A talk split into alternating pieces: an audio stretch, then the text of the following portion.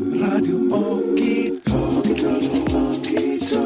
Radio Okie Talkie. Von Mensch zu Mensch. Welcome to Team Rabbit Edition 168, flowing in info with Wally Sherrold. Information is God, perceiving, receiving, and achieving flow in the Tao. Synchromysticism and its differences at the micro and the macro level. These are a few things that this Aquarius wants to chat about, so we shall. Welcome. Thank you. Glad to be here. For sure, dude. Raphael, was, it, I was going to say that was very bombastic, but it felt like, I don't know, it felt like uh, when you see, I mean, it is what it is. It's like symphonic, kind of, you know, 18th century European classical music, but with like technologically superior stuff being applied. So it feels kind of an odd juxtaposition. Uh, we can get into ta dissecting that, but real quick, what we tend to do at the beginning of these episodes is talk about the cards uh, in the major arcana and the Galactic Heritage card deck uh, that this synchronizes with. This card will be the 15 card in the major arcana, the Devil card. I'm the Master Deceiver, and it is time to break the spell. This is about embracing your inner trickster, giving in to temptation, making choices based on impulse rather than desire, deceiving yourself, and feeling hopeless. Raphael, what would the Galactic Heritage be? Here we got number 60. This is Sirius coming full circle, present timeline. In the ancient days, the Sirians placed codes within our DNA to help us evolve when the time was right. That time is now. Humankind is awakening as the Sirians had hoped. Their task has come full circle. If you pull this card, then you have a connection to that ancient Sirian past and because of humankind's awakening, you have recently completed a karmic pattern held for thousands of years. You may feel subtle energies of completion, or you may feel nothing at all. But if you have any guilt about things left undone in the ancient past, it is not necessary to hold that pattern any longer. So, out of curiosity, Wally, did either of those cards resonate? Yeah, I mean, um, the idea of, well, it's funny that you mentioned impulse uh, as opposed to desire. I, I tend to kind of equate the two at times, at least. At least my impulses are certainly are uh, seem to be uh, based in my desires. Um, but uh, just in the last several weeks, I've I've I've consciously um, relinquished certain vices of mine uh, that were very much, or one of which was very much uh, based on deep desires, um, but weren't, but that was decades old and was actually not really very fruitful for me at all. Um, but that seemed to trigger a kind of crack in the universal egg and led me on a very kind of life altering path just in the last several weeks. So, Well, that's what's up. Yeah, it's been pretty amazing. We'll come in full circle on that one. Um, I don't know what you're particularly talking about, but I mean, for example, I used to grow cannabis and stuff like that and smoke most of my life, and I don't now. And uh, That was one of them for me too. right? Uh, Yeah. yeah. Um, and I think it's beautiful. I think it's helpful. I think it's medicinal. I'm always going to be pro cannabis, but at some Sure, level, sure. it felt like my impulse to do something was actually uh, trumping, in a sense, or transcending my heart's desires or my my my ultimate Mm-hmm. high, my higher will, or however one wants to put that. In some weird paradoxical agree. way, they're kind of you know it doesn't matter maybe. Um, it's enjoy the ride kind of stuff, but at the same Mhm. time, um, there's a plethora of options and operating procedures that one can do and um, yeah it's tricky. It's funny when uh, one comes full circle something like that uh, and we tend to delude or deceive ourselves. I mean the devil is inside of us in that sense. So it's like when it's like animalistic kind of urges. I think that's more the impulse where it's like oh my brain is saying to do this and sometimes that's fine and sometimes it's not and it's people have to be discerning on their own terms. But um, because we want to follow our impulses and learn from our mistakes. So, like always saying no and never trying things, I think is problematic. Yeah, eat the fruit, Eve, check it out, like see what happens. But at the same Mhm. time, know that you're held responsible for the kind of consequences of your decisions, and maybe they're not in alignment with the mission you signed up for, or you know your uh, subconscious desires or whatever the fuck. Um, Raphael, do, what did you think about those cards? Oh, about the cards? Well, Yeah, or the situations we're ta- kind of talking about. Oh, sure. I mean, you know, it's uh, circles within circles and spirals and so on. The journey is different for everyone. Uh, certainly, as we always repeat, you know, discernment is key. And uh, it's just like you said, also about saying no. This gets into, I guess, uh, you know, consciousness, sovereignty, or even just psychology. You know, there's different perspectives, but the one idea being that the conscious aspect of ourselves actually mainly is, or, or at least also there as a control mechanism to actually say no. So to like filter all impulses through and then see which one to grant in a sense. So yeah, there's a lot there. And, uh, I guess, you know, it's always good if individuals find higher levels of balance, whatever this may mean to themselves, right? That's what's up. Right on, right on. Uh, Wally, uh, last time you were on here, it was a shit show.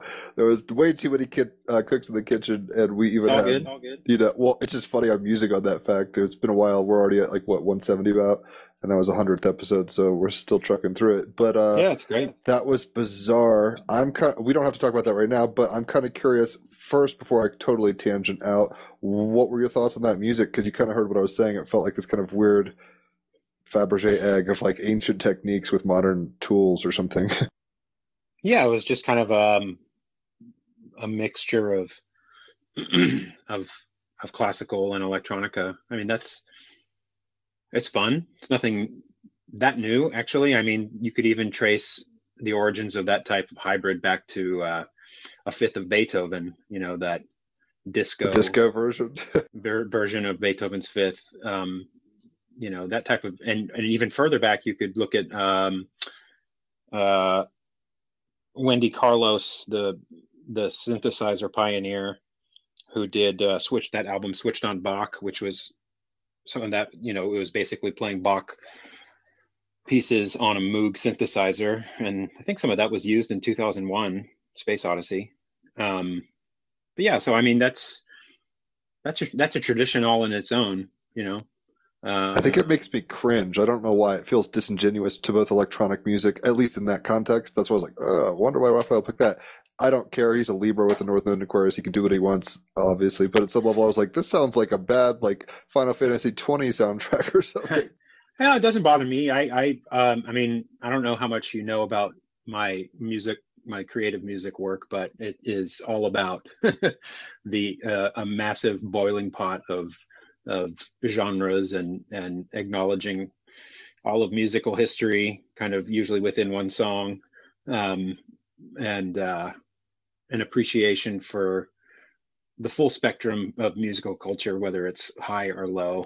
I mean, there's no, I don't really see any distinction. I, I find, I find um, really complicated intellectual music just as important as really simple popular music.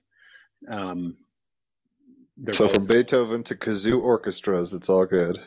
yeah, That's what's up. Um, yeah, when you said neither high nor low brow, it made me think of Pink from the wall shaving off his eyebrows. It's like perfect. Uh, we have no eyebrows on this one. That's all good, and it's very Aquarian. And it's funny that you say that um, Beethoven's Fifth, the disco version, because when I was a kid, I mean, I'm 35 now, but when I was like five, my dad got this CD sampler of like classical music, you know, Bach, Beethoven, Brahms, all this kind of stuff like that, and they had Beethoven's Fifth, but it was the disco version, and I don't know if that was like an Easter egg or an accident or intentional or what, but it was like literally, you know, straight up serious classical music, and then da da da da or whatever. And we were always like, "This is so funky." Yeah, I enjoy that track. I always thought it was fun. It's it's funky. Um, That find that. little keyboard solo is dope. Da, da, Yeah, da, da, yeah. da. I mean, it's super funky, but at the same time, it's you know whatever. It is what it is. It's kind of funny because I guess culture has to kind of um, crawl through evolution, but then at some point it becomes almost kitschy in a way. So it's like Sure. that's kind of what I was saying about this stuff, where it's like that might have been cool in 1995 or something, you know, like early on Yeah, or yeah. earlier. But to me, at some level, it felt like I don't know, odd, but I don't hate it, but I don't love it. You see my point, life. Anyway, I know a little about your music career, but let's, I just kind of want to get on record as much or as little as you want to talk about um, where you came from, how you got here. Uh, I know we Sure. met up before in Boise and did the Sync Summit thing. That was a lot of fun. In fact, I'm going to link people to your contact presentation because I thought that was fascinating in and of itself. And anybody who's into Jodie Foster's contact film should definitely check this shit out. It's heavy, heady, weird shit, synchromystic stuffs. But um, kind of walk me through how you are, what you is. Uh, sure. Um, well, uh, uh, born and raised in Houston, Texas, and um, was pretty aimless through most of my youth, and um, discovered at a relatively late age that I was fortunate enough to be given some um, musical talent uh, and um, immersed myself in in that world pretty much ever since. A little less recently, but um, How did you Uh, stumble upon that? Were you like, oh, fiddle on a guitar, or like were you singing in perfect Well, I pitch was a- in choir? uh, I did, I did, I don't, no, I don't have perfect pitch. Um, I have excellent relative pitch, which is almost as the next best thing. Um, but that's just from years of training. Um, I I did sing. That was kind of my first instrument. I sang in choirs and musicals, um, and then uh, got a guitar when I was uh, 11, 10 or 11 years old, and um, slowly but surely got a little bit better and better at that. And by the time I was probably 15 or 16, I had a teacher who uh, recognized that or acknowledged the fact that I was writing my own music on guitar that was not necessarily just It's beyond. Stairway. You're doing yeah, yeah. Yeah. I mean just just in, instrumental pieces you know that were um i never really got into the kind of singer songwriter thing like you know learning a few chords and and and then writing lyrics and singing over it. That was never really my thing. Uh i liked to just write stuff on the guitar that sounded good to me. And this teacher i had she she was uh she hit her education was in composition and she really encouraged me to explore music you know just music composition as a as a wider topic even beyond the guitar.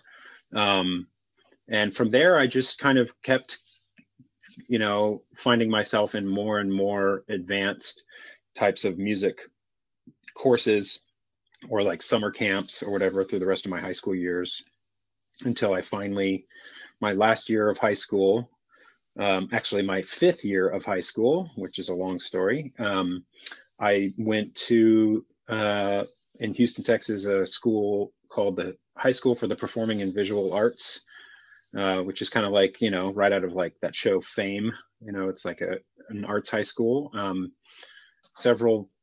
Um, one of the, probably the most famous person that come, came out of there is Beyonce. Oh Jesus! Yeah, she was there when I was there. I never, I never really met her, but she was a couple years behind me. you were on the um, quarter shredding guitar, and she's like, well, she was hardly ever there Ah, because she was already kind of. Uh, I think Destiny's Child already existed by then, or she was doing something already. But she did. She was enrolled there, um, and uh, a couple other um, in the jazz community. Uh, people who have come out of there have gone on to fame and fortune. Um, and so I was there as a jazz guitar player, um, although I never really, um, I never really invested myself in jazz. Uh, by the time I actually started going there, I was already very much interested in in composition, uh, classical, like modern classical, and and just general composition, uh, and got a composition private teacher and um, and then found myself applying to music schools for college and went to uh, Oberlin Conservatory in Ohio, uh, where I got a bachelor's in composition. And then I moved out to Oakland, California for graduate school at a little college called Mills College. Um, and and stayed out there and simultaneously got immersed in two different scenes. Uh, one was my kind of professional life, which was doing music and sound design and just general audio uh, production for multimedia, video games, um, stuff like that, which is what I still do for a, a, job. I've been doing that for 17 years now.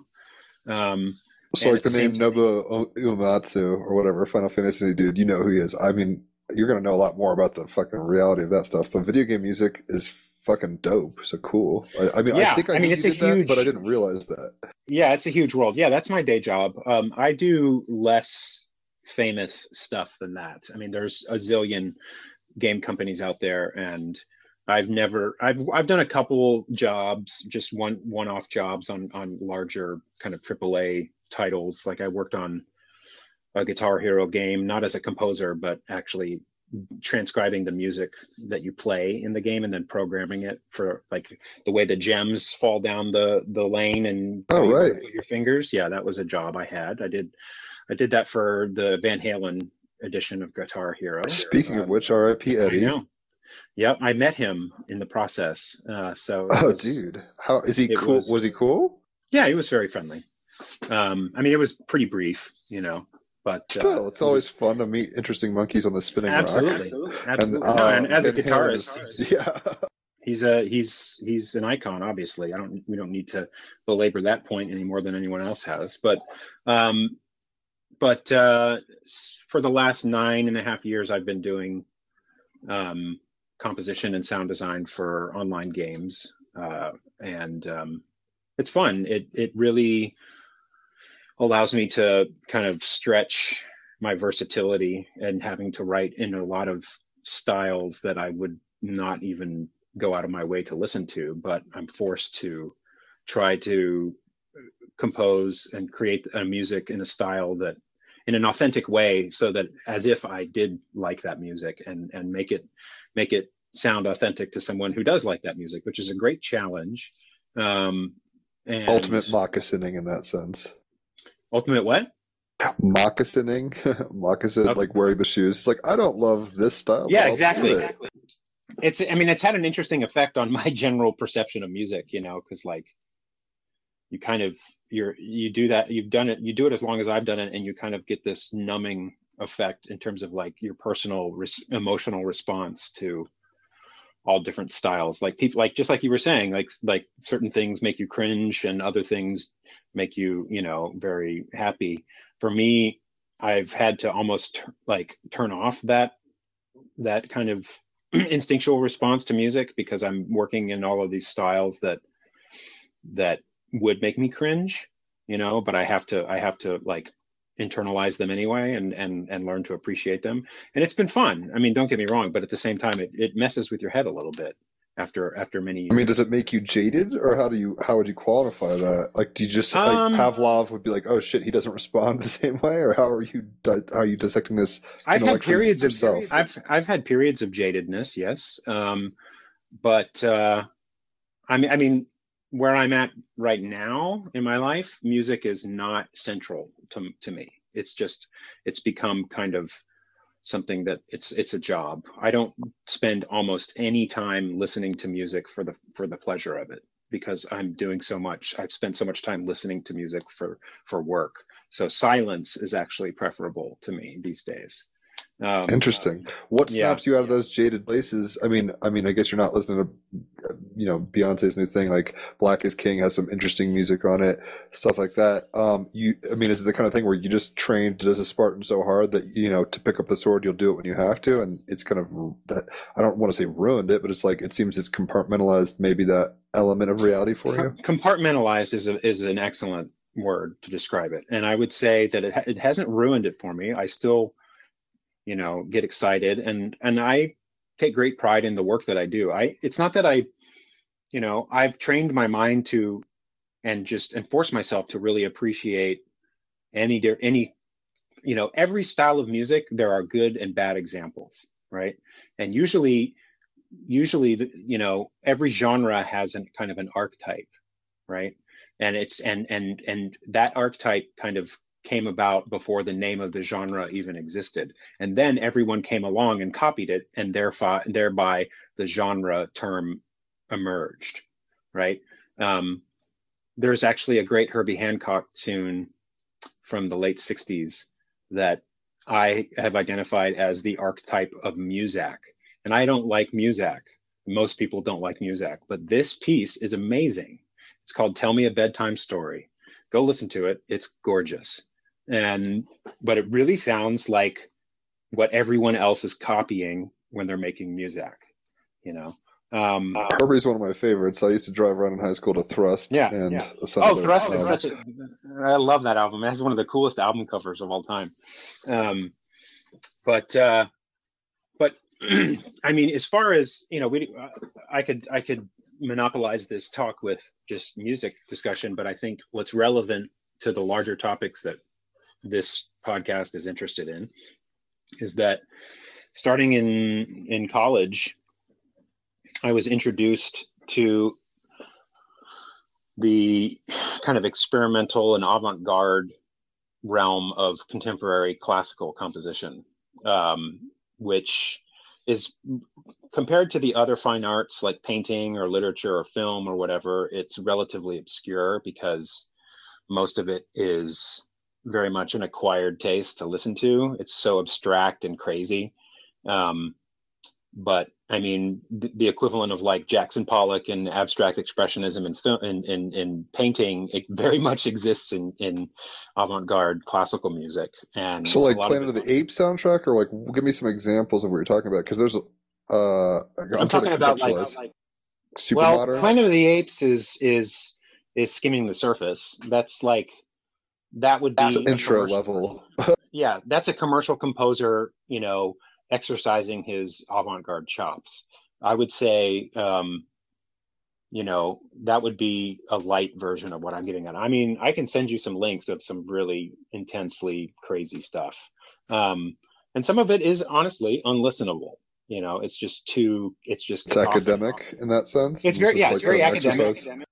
Yeah, um, but there, so there were a few a few individuals in that whole scene in the in the 20th century that really, you know, pushed the concept of composition, uh, and and started breaking down just the very idea um, of, of composition and and equating it to universal composition, just the the nature, just the fundamental um, concepts underlying how all things come together and are It's connected. like Schoenberg and 12 tone system stuff, like that kind of thing.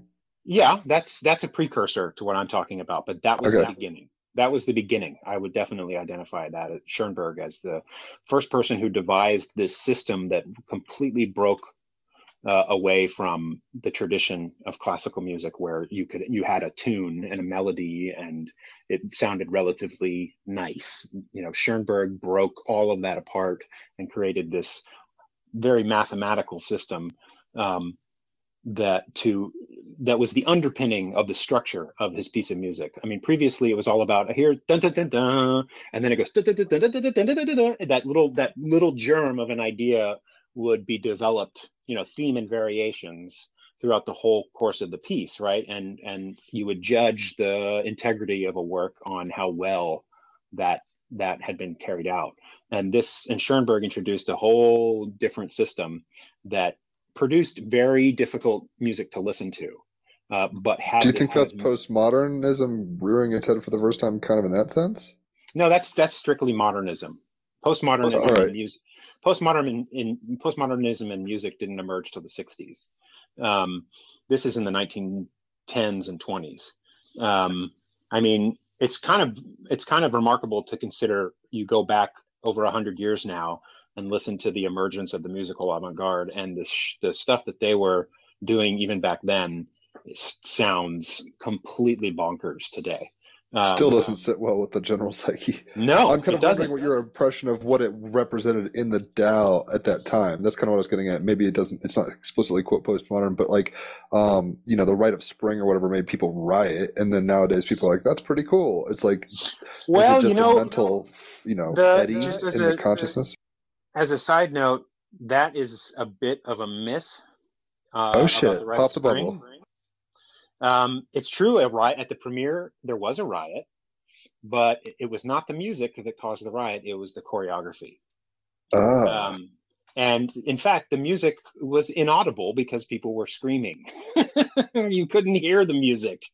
Um, this is a this is a it's a it's a great legend that people love to tell, and I've I didn't under I didn't learn the truth about it until I read you know a lot about the history of that piece and discovered that it was actually because of the, the original choreography of that ballet was completely groundbreaking. And if you see a, rec- a, re- uh, a reconstruction of the original choreography performed it it doesn't faze our eyes at all because you know what it looks like is like a janet jackson video.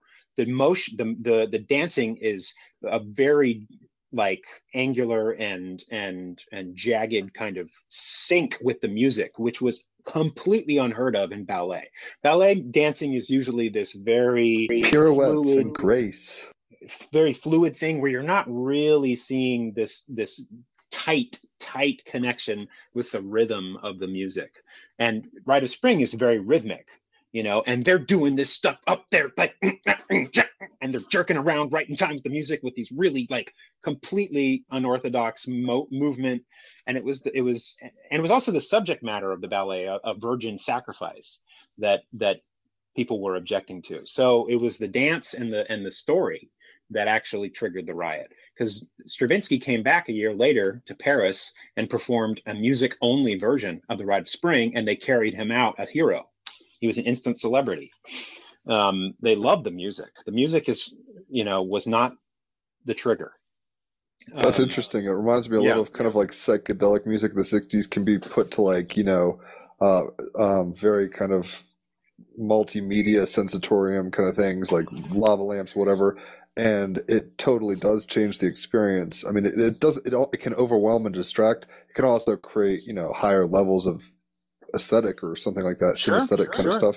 So it's funny to think. I mean, Paris, one would think, especially that time, was very you know chic, cutting edge, whatever. Like, hey, They were. and for the uh, what whatever monkeys were having a bad day that day started some shit. It seemed. Right. Well, the thing is, is that music had already started to veer pretty, pretty, you know, to the left into the into the out there realms ten years prior to the Rite of Spring. Dance had not. The dance of that ballet really was a breakthrough, and nothing ever like it had ever been seen before. So, um, yeah, it's a common misconception. I mean, it most people it hasn't really been corrected in terms of like the you know the public in the zeitgeist it's still kind of It's fake news. Um, it's still swimming around. it's fake news yeah yeah exactly anyway well, that, um, well, that's something that we could tie it in. Uh, you one thing that you talked about on uh, SyncBook before, and it's fascinated me is like information technology, in the sense of you know de- degradation of info. And it's in a sense, what you're kind of saying is like there's a truth, like something happened, and it's ironic because I think it's kind of like a hexagram that's not typical, and it popped up in that time space. But the myth of what happened is not at all. I mean, there's static on the wire, so to speak. there's always noise right? there's always some noise element and like um i've all like when i learned about information theory and that like the science of information and how you know they basically proved that noise is an inescapable um uh It's like data entropy. well yeah it can't it uh, it will no matter what it will always be introduced into the transmission of information somehow and noise eh, you know is often um the the interpretation of the term is all is often kind of too limited in its interpretation that they just mean distortion or and or or some kind of you know uh, interruption of the signal or something like that. But uh, what I mean as noise is as broad as you can imagine it. Anything that impedes your ability to to to convey an idea over over some channel to a receiver. So whatever it can be, it can literally be somebody something blocking your view, or I mean, it can be an object. It can be it can be a piece of information you don't know. I mean, I've always talked about you know the way that motion pictures were invented was because of noise, but a, a very figurative way um, sense of the term, and that basically these the these two people were placed a bet about whether or not a, when a horse is running, whether or not it lifts all four hooves off of the ground at the same time. So they invented. So these were two rich men in France, I believe, uh, invented or, or set up this series of cameras, um, and and and took a, a, rapid series of photographs of a horse running by the, by this setup of cameras, and that's that was that literally was the the primordial act that gave rise to the moving picture. And the, the noise in that scenario was their inability to see. I mean, literally, because like they're looking at the horse and they can't tell. And that's the noise. That's the thing that's impeding their ability to, for the whatever the horse is doing, it, it's not getting to their eye properly. Something is getting in the way. And it just happened to be speed. The speed at which the horse was running was too fast. It was just a blur right? So the limits of the hum- of the of the capacity of the human eye uh, was was the noise in this equation, and so they solved that problem uh, by by you know relying on machines. Um, but yeah, I've always my interest in in that has always been not communication as much as miscommunication. The causes of what are what are the causes of um, of misperception or or, or miscommunication um, because something is always it's always going to be lurking. It's the little demon that's always lurking and going to get in the way. The devil and, in the details, per se. The devil. Right, right. I'm curious though. Do you presuppose that there is a um and like uh, what you're saying is kind of like there's a there's just say and then there's deviation from it, whether it's perceptible or whatever the issue seems to be, or do you think the nature of that thing is going from one pole to another pole of like absence of ness or something. Do you know what I'm trying to say? Like, is there kind like a black hole would be like complete noise, I guess, and it's just like, well, that's just the state of that pole. Whereas, you know, a white yeah, that's a, that's a no, that's a great way to put it. A black hole is is almost a noise magnet. I mean, it or it's just a, it's like. It's chaos um, incarnate it's the ult- or whatever. It's it's it's noise incarnate. It is the ultimate manifestation of noise because it sucks. It it it it erases information in a sense. That's the only way that information is ever lost is in a black hole, right? I mean, physical information. Um, I'm not a physicist, obviously, but but um, you, you know, light. McLuhan called light pure information, right? And light is no match for a black hole. Um, but I think um, what you're getting at is well, like what's the a... necessity of each? Are we are we anthropomorphizing light as the good and like degradation as bad, or is that just like a frame in the 12 tone system? And it's like one of these fucking patchworks is the most chaotic, and some of them are the least, and we tend to do better in certain situations where we can communicate effectively. But you see what I'm kind of saying? I don't, I'm not really making a moral judgment. I'm just kind of curious as what your presuppositional framework with that is, because I guess the idea with like science progress technology and even with the video um, the origins of the motion picture it's like we want to clarify something well the case was the matter and then they perceived a need to punctuate the moments, like I guess parameters, and they use technology to do it. Whatever, whatever. Um, yeah. It wouldn't. Yeah. I wouldn't put a moral framework like it was. I mean, I guess a Buddhist or a Christian or something might say they were in ignorance and they rose out of the ignorance to a lesser degree of ignorance.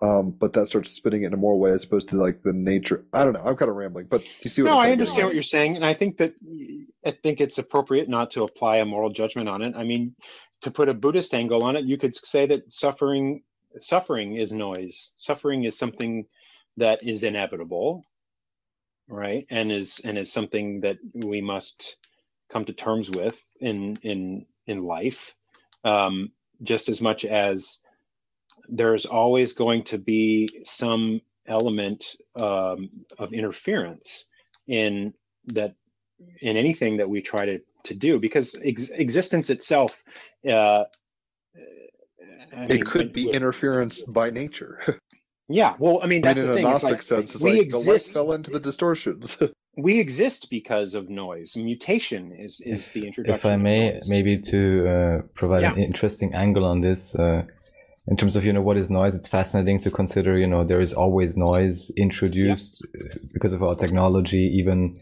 the way speech is structured, Tower of Babel, all of that. However, on the other side, let's say of the polarity, as I understand, we also uh, very much need noise. And as I understand, one of the ways is even through some kind of sound based system that uh, random numbers are actually generated through noise. I mean, there are technical implementations with coding, but ultimately there is also some variance where this is actually gained, I think, through actual sound patterns or something. I think now on modern computers, it's mostly a coding thing. But yeah, so I just want to say that uh, although it's seen as a, as a distortion, if you want to create randomness, it's also very uh, important.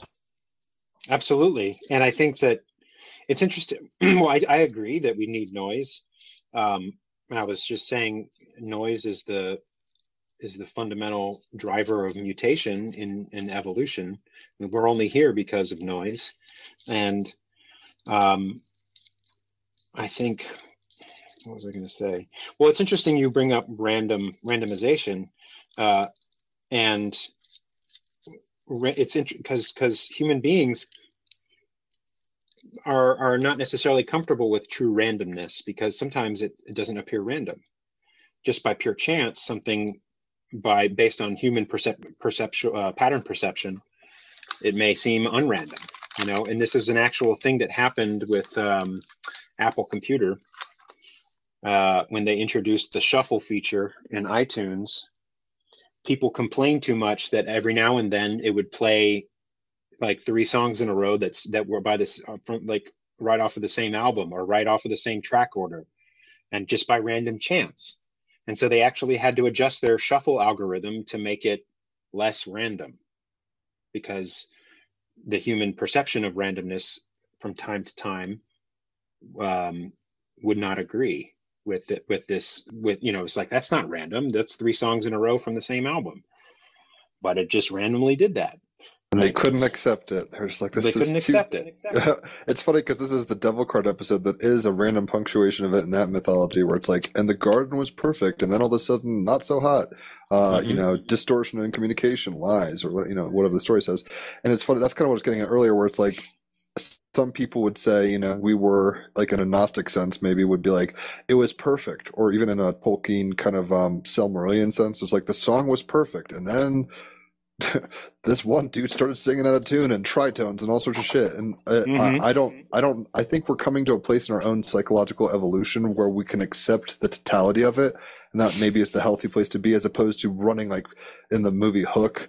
Um, when Rufio is versus Peter Panning and they're trying to decide who to go, it's like I think people tend to like do that with I mean, I'm guilty of this too with like preferences where they say we prefer this, like just like the of Spring, they're like, or the Rite of Spring uh, choreography rather. They were like, we don't prefer this, so they freaked out.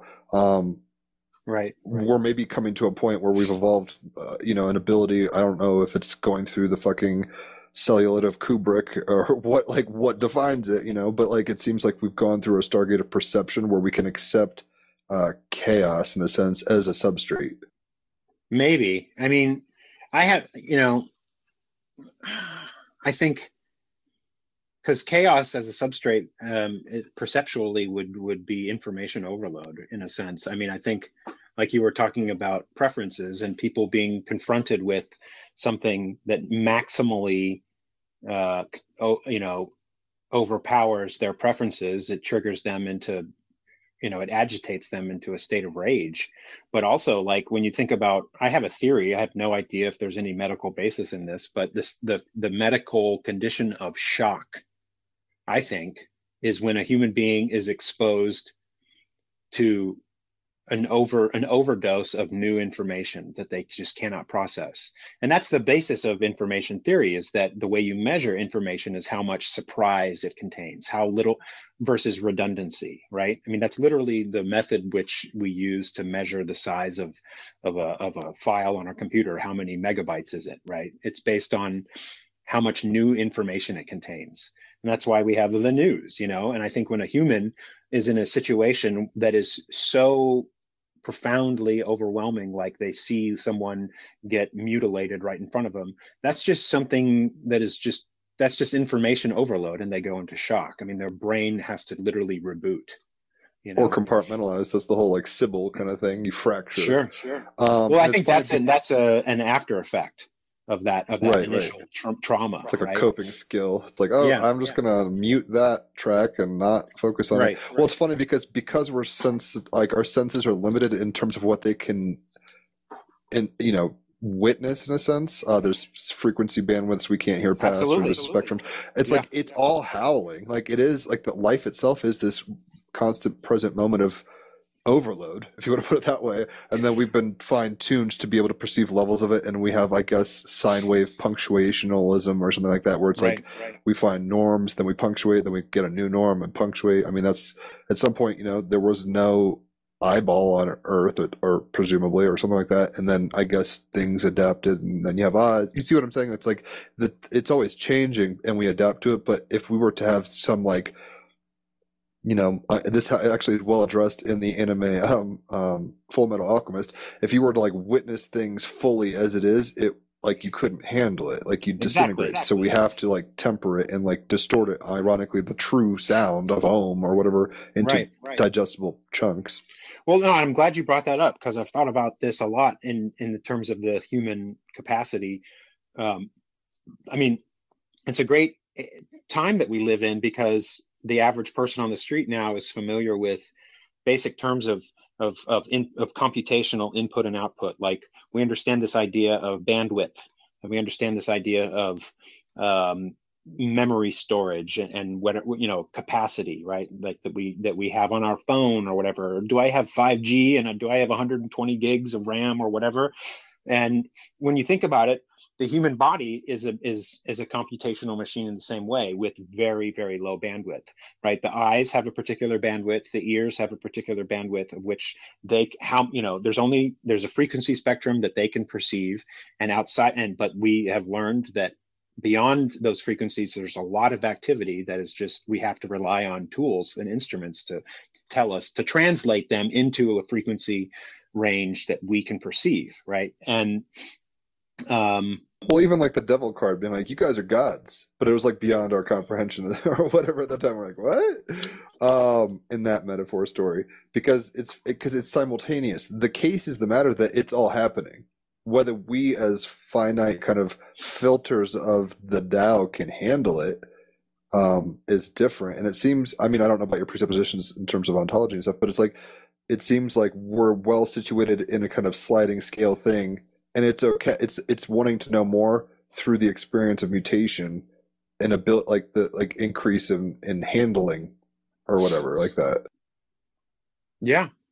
Oh, absolutely. I mean, as far as the Tao, I mean, I'm I'm not an expert on Taoism, but I I have uh, been directed towards the Taoist concepts of flow, which is one of the things I the topics I mentioned, um, and and also this relates to the to the notion of personal versus cultural synchronicity, um, and this is and this has been my experience, um, but it seems to me that what I have learned over the last several years, where I've been hyper aware of these types of things and these phenomena, is that there does exist a potential in human beings to tap into this ongoing stream of phenomena that is happening all around any one of us at any given time. Any and and um, this is often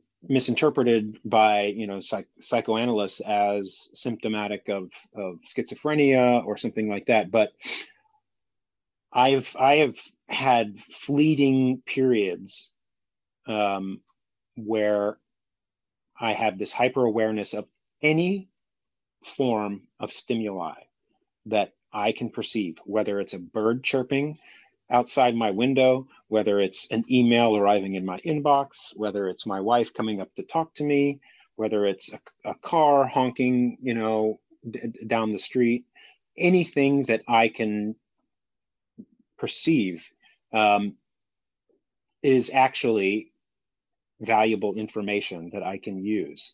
And there is, and and and there is the potential for any person to develop uh, and master this kind of instrument of perception to the point where they are basically walking through reality experiencing it like neo in, at the end of the first matrix where he sees everything in code where every fragment of your perception has some underlying meaning to it that can guide you and on and you can literally ride that wave like a surfer and that is my conception of Taoist flow is when you can tap into that stream and and utilize every single stimuli that your mind and your consciousness is picking up, no matter how big or small or insignificant uh, it may seem. Right, as you mentioned, uh, as you mentioned, uh, schizophrenia, and on the most, I do uh, conscious channelings, and in the most recent sessions, quite a few, actually, only new individuals turned up, and it quickly came became apparent that the topic was going to be psychosis, and uh, you know, dealing with psychosis and perspectives on psychosis. The idea that came through basically was very simple. Uh, the idea being, of course, it's a great question: who is determining you to be psychotic? What is Right. their own boundaries of their own thinking and can they relate to it and one of the um, questioners also mentioned that for them it actually more felt like a shamanic or trance states but of course a doctor who's not used to ayahuasca or whatever is just going to say oh you know you're psychotic take these drugs right Exactly. So, That's what um, I've been told.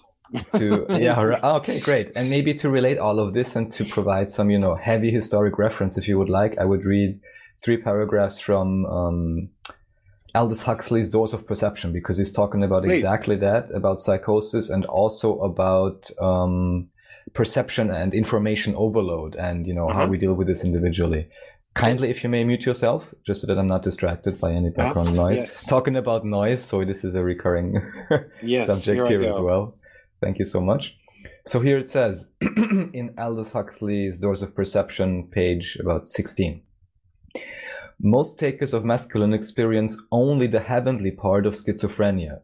The drug brings hell and purgatory only to those who have had a recent cause of jaundice or who suffer from periodical depressions or a chronic anxiety. If, like the other drugs of remotely comparable power, mescalin were notoriously toxic, the taking of it would be enough of itself to cause anxiety. But the reasonably healthy person knows in advance that, so far as he is concerned, mescalin is completely innocuous, that its effects will pass off after 8 or 10 hours, leaving no hangover and consequently no craving for a renewal of the dose. Fortifi- fortified by this knowledge, he embarks upon the experiment without fear. In other words, without any disposition to convert an unprecedentedly strange and other than human experience into something appalling, something actually diabolical. Confronted by a chair which looked like the Last Judgment, or to be more accurate, by a Last Judgment which, after a long time and with considerable difficulty, I recognized as a chair, I found myself all at once on the brink of panic. This, I suddenly felt, was going too far. Too far, even though the going was into intenser beauty, deeper significance. The fear, as I analyze in retrospect, was of being overwhelmed, of disintegrating under a pressure of reality greater than a mind, accustomed to living most of the time in a cozy world of symbols, could possibly bear. The literature of religious experience abounds in references to the pains and terrors overwhelming those who have come too suddenly face to face with some manifestation of the mysterium tremendum. In theological language, this fear is due to the incompatibility between man's egotism and the divine purity, between man's self-aggravated separateness and the infinity of God. Following Böhme and William Law, we may say that by unregenerate souls, the divine light at its full blaze can be apprehended only as a burning purgatorial fire. An almost identical doctrine is to be found in the Tibetan Book of the Dead, where the departed soul is described as shrinking in agony from the pure light of the void, and even from the lesser, tempered lights, in order to rush headlong into the comforting darkness of selfhood as a reborn human being, or even as a beast, an unhappy ghost, a denizen of hell. Anything rather than burning brightness of unmitigated reality. Anything. Well, shit, there it is. I mean, the Tao that can be named is not the Tao, and it seems that which is, is, and it's got an infinite number of bandwidths. And when we start kind of punctuating through those, um, our symbol sets and our reason and everything starts freaking out to the point where we try to hide from it. Absolutely. Wait, am I unmuted? Yeah, you're good. You can talk. Okay, Yes. sorry. yeah, that's great. I haven't read that book particularly. Aldous Huxley's obviously kind of a psychonaut's uh, friend or whatever. It's publicly available. It's a really short yeah. read. It's highly My mom recommended. gave me that book. My mom gave me that book to read when I was a teenager. It's crazy. Damn, mom, She's a that's heady.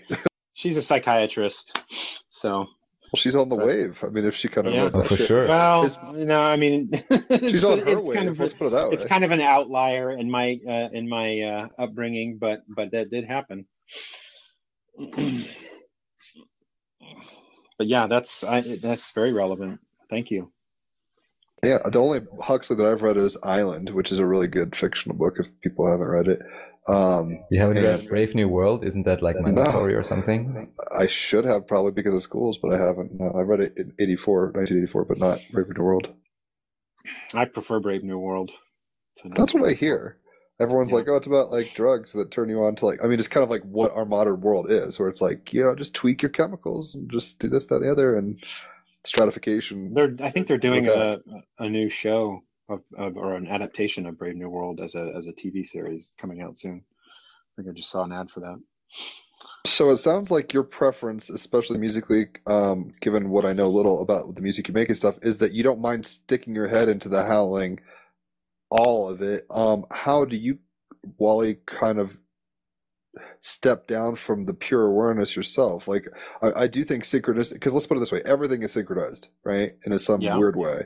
Yeah. And then it's a matter of the ability of one person at a certain time space to apprehend these things, and then their choice also at some level. So it's like you can go further and like, you know, come into like Lieutenant Dan moments of gnosis if you deal with the storm or whatever. But a lot of people get scared about the storm and then it get you know, gets into like um you know, we listen to our old our own old Georgie in a sense, um, which is kind of like a devil card, I guess. But in Cloud Atlas, old Georgie's this like primal fear where it's like, hey, don't do that. You're gonna get fucked up or whatever at some level. And it's like it's, not untrue, but it's like you know, it's leaning into a certain statistical kind of arena or you know quadrant. It's like there's more than Right. that quadrant, but like it's it's it's for self preservation that it ex, you know makes that more explicit.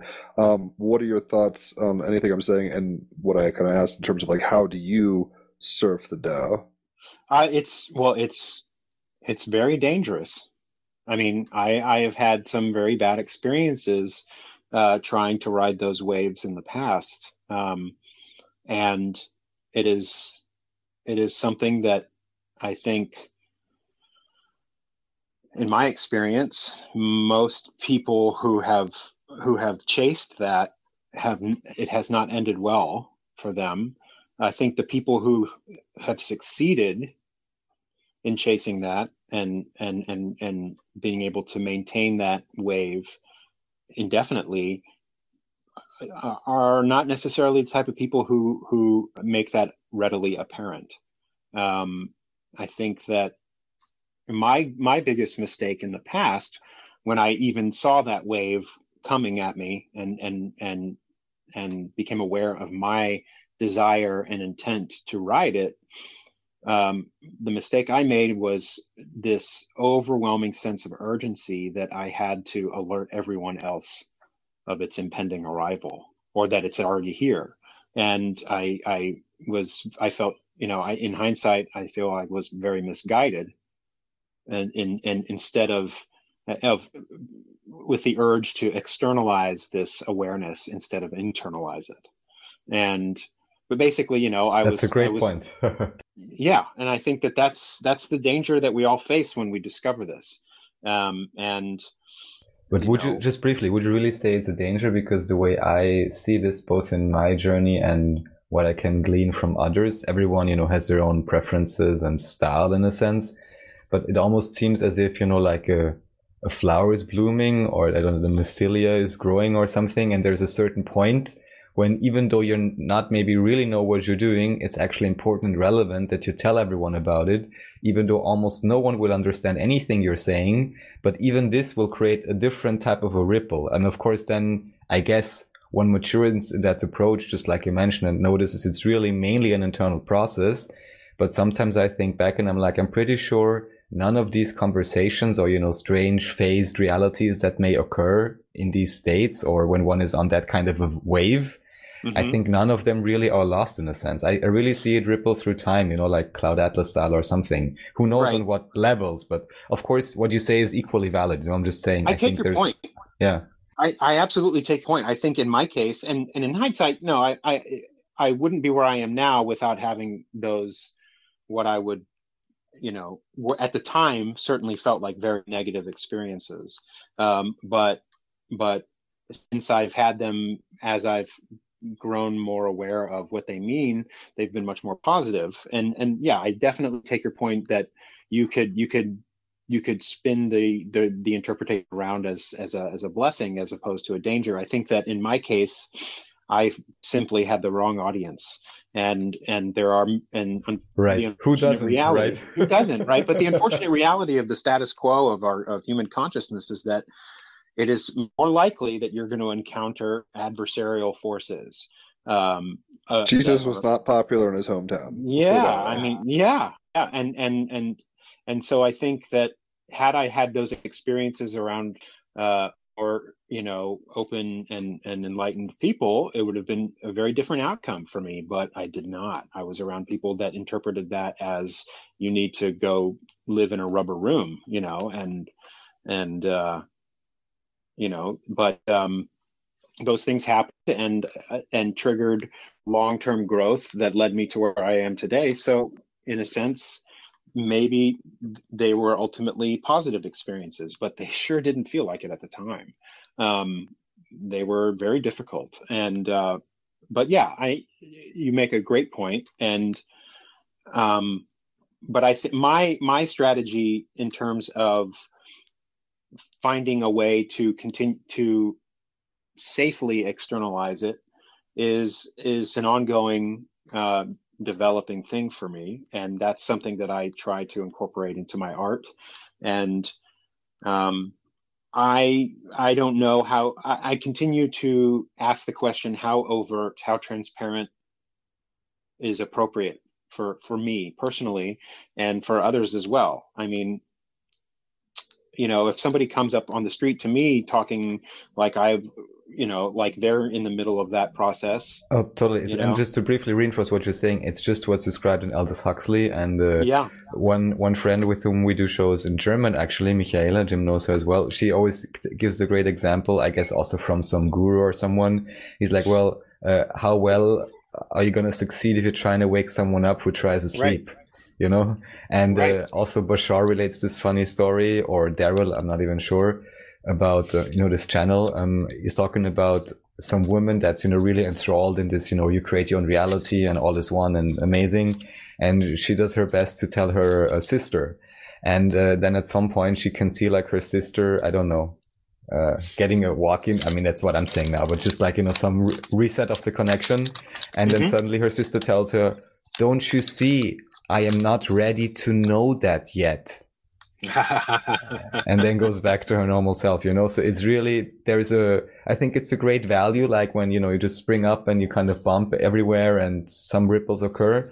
But then as soon as you catch the drift that that's not really what it's about and that you can't really, you know, force anyone into anything, the very right. least, you know, the reflection of self and evolution of consciousness, then I guess it's even just out of, um, uh, how should I say, maintaining one's own joy that one will naturally, you know, uh, adjust these styles of communication, just like you say, not walk right. up to anyone, shine right. a bright light in their face, you know.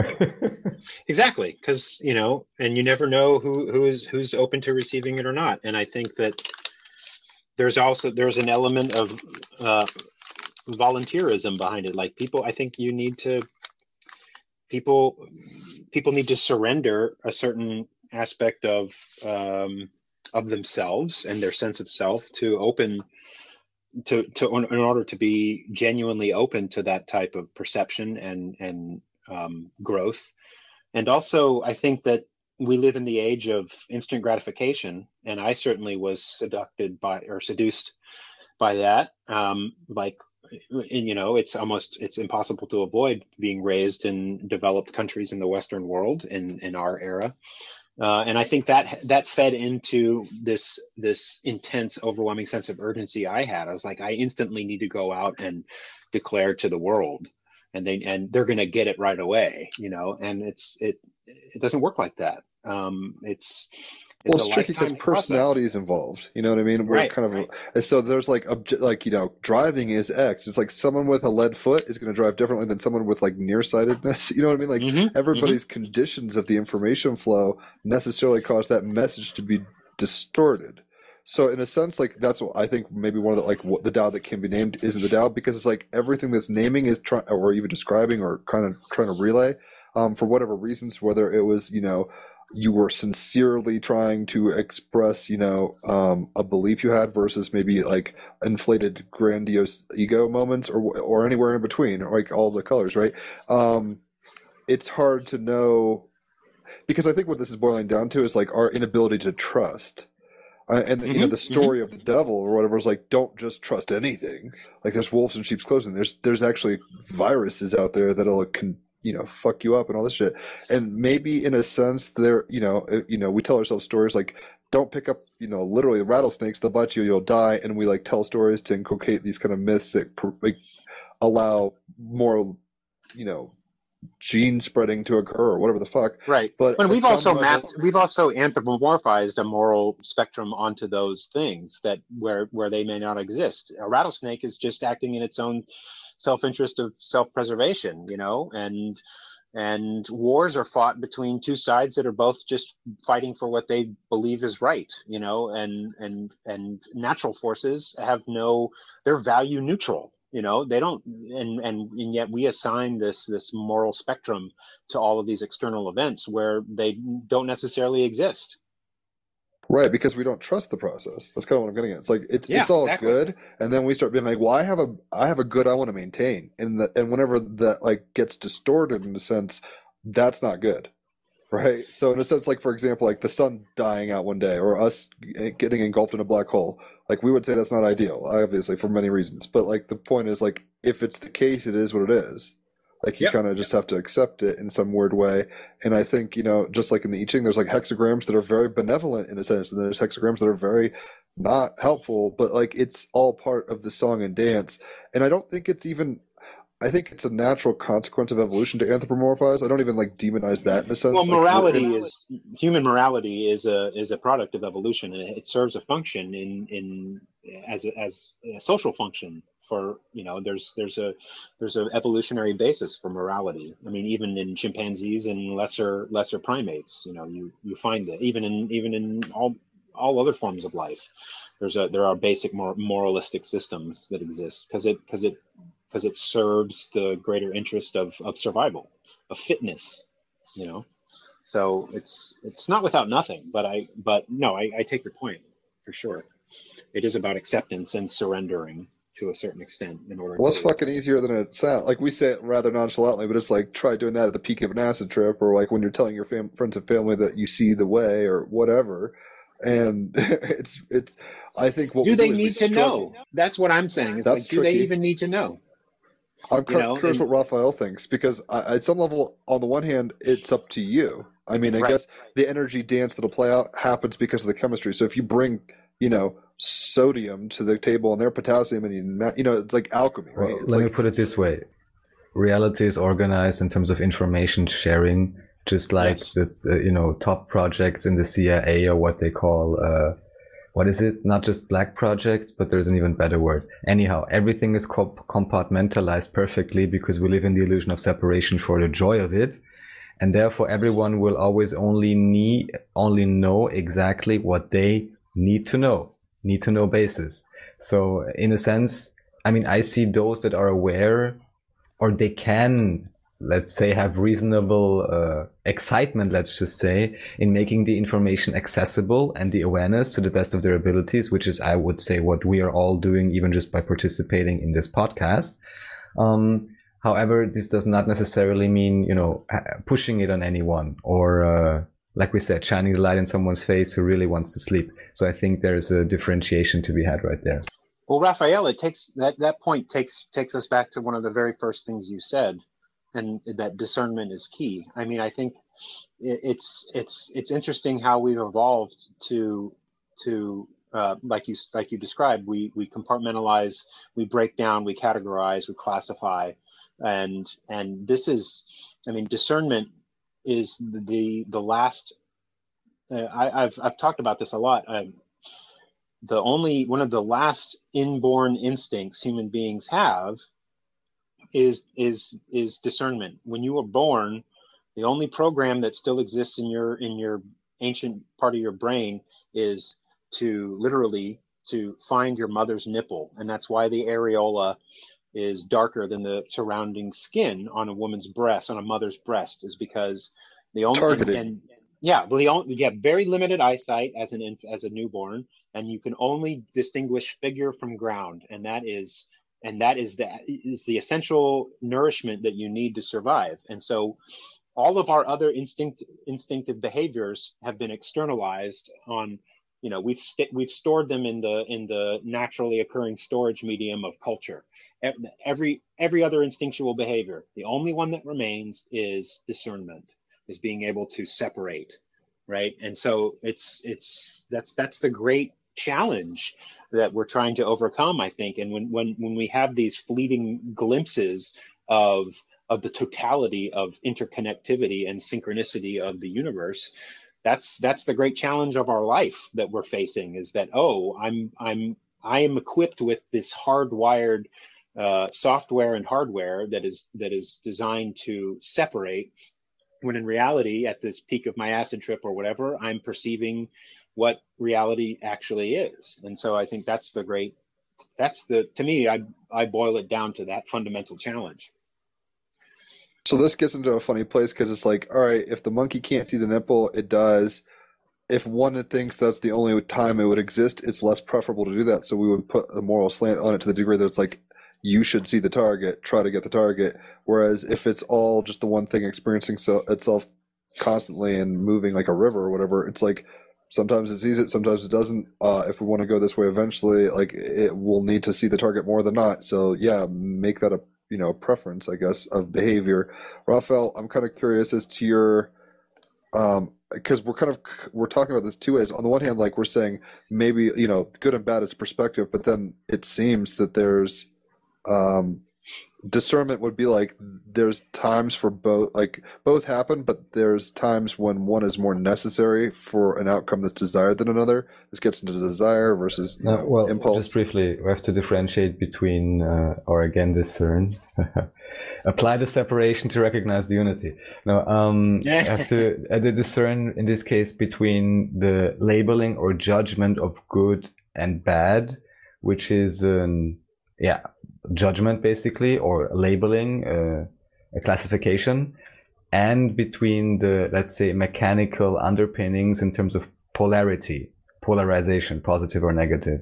Those are different things and uh, may be interpreted as good or bad, again, depending on a certain culture. So that's a difference here. And it's, it's certain that we need positive and negative polarity even functionally, even for any system. You need some kind of an output if you also have input, some kind of negative feedback if you have positive feedback. Even if, like the Sasani say, for example, they run a 99% or 0.9 positive synchronicity. And again, they leave a tiny aspect, yeah, of noise, right? So just mm-hmm. for novelty, but it's really minimized and it's not labeled as negative or bad. So number one is the labeling, and number two is just uh, what kind of choice one makes for oneself and for one's own society, whether to run off of negative synchronicity or positive synchronicity, or in what's in what ba- balance these should be held. Does it make sense, Jim? Yeah, I mean the idea that came to mind is like, okay, so this this group of people over here don't know that Vesuvius is like toxic chemically, like there's noxious fumes that'll kill you and it could blow up and kill you and all this shit, and it happens. Um, I guess I'm still looking at like life is preferential to non-life in a weird way. So I'm like, Oh, sure, and you can do that. But what I just want to say is, even if you do that, then number one, it makes sense not just to label too much as bad in a neg- negative sense, just because of also, let's say, emotional capacity that this may consume. But then uh, overall you can just make a choice and can say okay i focus on positive polarization uh, constructivity uh, communication and inclusion and i choose to grow and live with that that's perfectly fine but even within that you will have Knowing some full well distortions occur. Well not just this but even that even technically you need the negative polarization. Like if i could, would only have the positive i would st- not not in a sense let's say now start taking a breath you know and never exhale again. It's not going to be so great yeah? So and Yeah. there's really a limit uh, let's say a, a great degree of variability in terms of how much negativity you want and certainly humans have been heavily unbalanced on that to the negative side as well let's say or much more than my individual preference I just want to say that technically you will still have, just like in the yin yang, some aspect of negative polarization, even technically, even though that doesn't have to be some grand destruction or something, but you actually need some degree of separation even to just, to just have an experience and create a story. And with that having kept in mind, then also the excess negativity, even though we can see we don't prefer it, we can recognize its value and purpose more because especially now we could, could say it is well separation and decay in a sense and but many of those things now we could observe are well in a sense not really separated but uh, yeah to be left like you know compost or however you call it in english you know on top Well, I guess the idea that comes to mind a little is the parable um, in the Bible about like, you know, if you want to have fruit out of the seed, you got to kill the seed or something. So it's like, and it's obvious, but what we're kind of getting at is this acceptance of like there's a time and a place for kind of everything. Wally, I'm kind of curious how you're looking at, um, and not to just jump ships completely, but I'm seeing a kind of a thread in my own mind, at least with like synchronicities happen. There's good things, there's bad things. We can get into like, you know, culturally relative ones or personal ones, like what you would desire versus, you know, larger scale stuff. Um, but before I get into synchronicity, maybe I'm curious as to why you wanted to talk about God as information. What does that mean to you? Oh, um, well, um, yeah, that's a big topic. I think, well, I think it's important as far as my point of view is concerned. Uh, you know, in a, in a lot of these discussions that are being had uh, in these circles, there is there is um, a clear distinction made between a kind of materialist versus idealist uh, worldview, um, and the um, the types of people that we find ourselves often speaking with, I would think, feel somewhat attacked by the um, or or at least dismissed outright by the materialist worldview. Um, I personally, I, I I don't discredit either. I, I in the same way that I don't discredit any any style of music. I find I like to um, uh, live in the gray area between the two and acknowledge. You straddle them well. I was, I would say you're the most materialistic sinkhead I've met in that sense. Yeah, but I wouldn't consider myself. I mean, I, I acknowledge the full spectrum. I think that my, you know, and my belief system is fundamentally everything is true, um, and all know, truths are true all perspectives are valid is also you know Yeah, bashar meme in a sense so yeah. Exactly. sure. And um and so on the topic of information i mean this is and in material science this is uh, very much um, uh, a hot topic. Uh, quantum information and the and the importance of physical information. Um, and and as we continue to observe material science creep ever so slowly as it does towards realizing that idealism has been right about many things for thousands of years. Uh, um, you know, I, I, I, observe that that very, very gradual creep towards accepting that um, uh, with a lot of fervor. Um, and I think just, you know, as I transitioned over the last decade or more uh, from an atheist to a believer, um, a lot of that was driven by my interest in information as a fundamental, as the ultimate fundamental building block of the universe and reality as we know it. Um, information sounds like a very technical term, um, and but essentially, I mean, when you when you examine a lot of the mystical sides of any of the major religions christian mysticism jewish mysticism islamic mysticism um, you can extract a lot of language that well that deals with language and the transmission of information. I mean the very the very opening lines of genesis are are all about the, the you know the speech of god and and the transmission of of words and ideas from the mouth of god. That is a fundamental that is that is an information transmission act right? And um,